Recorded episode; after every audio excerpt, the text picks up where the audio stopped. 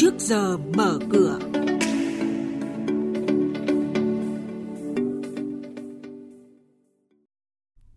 Thưa quý vị, những thông tin chính, giá vàng trong nước giảm theo giá vàng thế giới. Mặt bằng ờ, lãi suất năm 2019. Các lãnh đạo công ty cổ phần ờ, ống thép Việt Đức ờ, cùng người nhà đã đăng ký mua vào một lượng lớn cổ phiếu VGS. Đây là những nội dung sẽ có trong chuyên mục trước giờ mở cửa ngày hôm nay. Và sau đây xin mời biên tập viên Xuân Lan.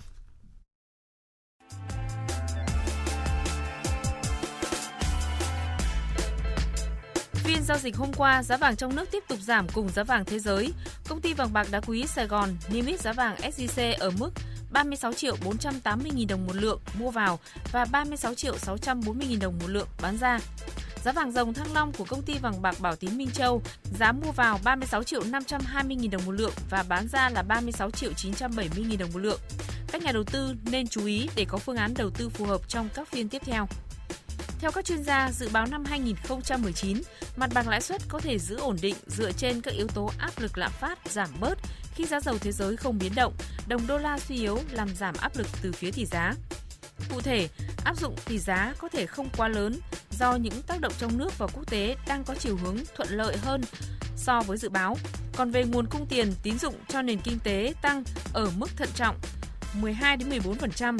Bên cạnh đó, tăng trưởng tín dụng toàn hệ thống năm 2019 dự kiến kiểm soát ở mức hợp lý, hỗ trợ tăng trưởng nền kinh tế. Một thông tin đáng chú ý, theo thông tin từ sàn giao dịch chứng khoán Hà Nội, nhằm tăng tỷ lệ sở hữu từ ngày 13 tháng 3 đến ngày 29 tháng 3, các lãnh đạo công ty cổ phần ống thép Việt Đức cùng người nhà đã đăng ký mua vào lượng lớn cổ phiếu VGS Ông Lê Minh Hải, Chủ tịch Hội đồng Quản trị và vợ là bà Nguyễn Thị Thanh Thủy lần lượt đăng ký mua vào 6 triệu cổ phiếu và 3 triệu cổ phiếu VGS. Trên sàn chứng khoán, VGS đang ở mức giá 12.500 đồng một cổ phiếu. Lãi suất cho vay mua nhà trong năm 2019 có khả năng sẽ ổn định hoặc tăng nhẹ so với năm 2018 là một trong những nhận định được ông Phạm Hồng Hải, Tổng Giám đốc Ngân hàng trách nhiệm hữu hạn một thành viên HSBC Việt Nam dự báo.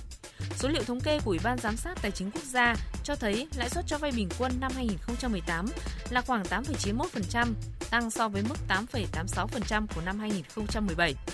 Trong năm 2019, khách hàng sẽ được hưởng mức lãi suất vay mua nhà ưu đãi hấp dẫn và cạnh tranh trên thị trường từ 6,99% một năm cố định lên đến 5 năm, hạn mức vay tối đa lên đến 70% giá trị tài sản và thời hạn vay lên đến 25 năm với khối lượng giao dịch trung bình tháng 2 năm 2019 lên tới 3,48 triệu cổ phiếu một phiên.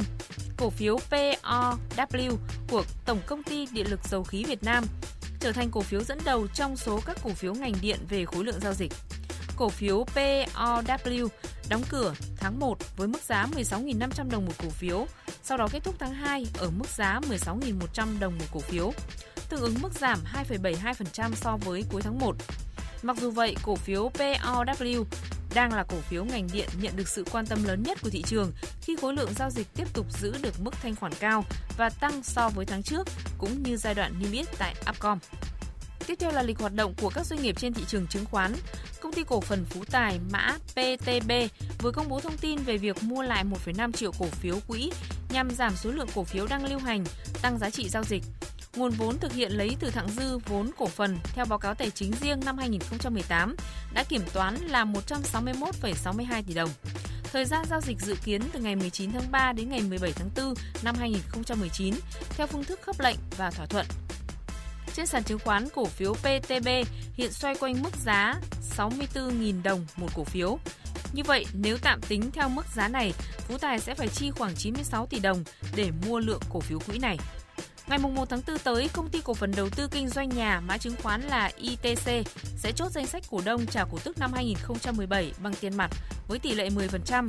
Thời gian thanh toán dự kiến từ ngày 16 tháng 4.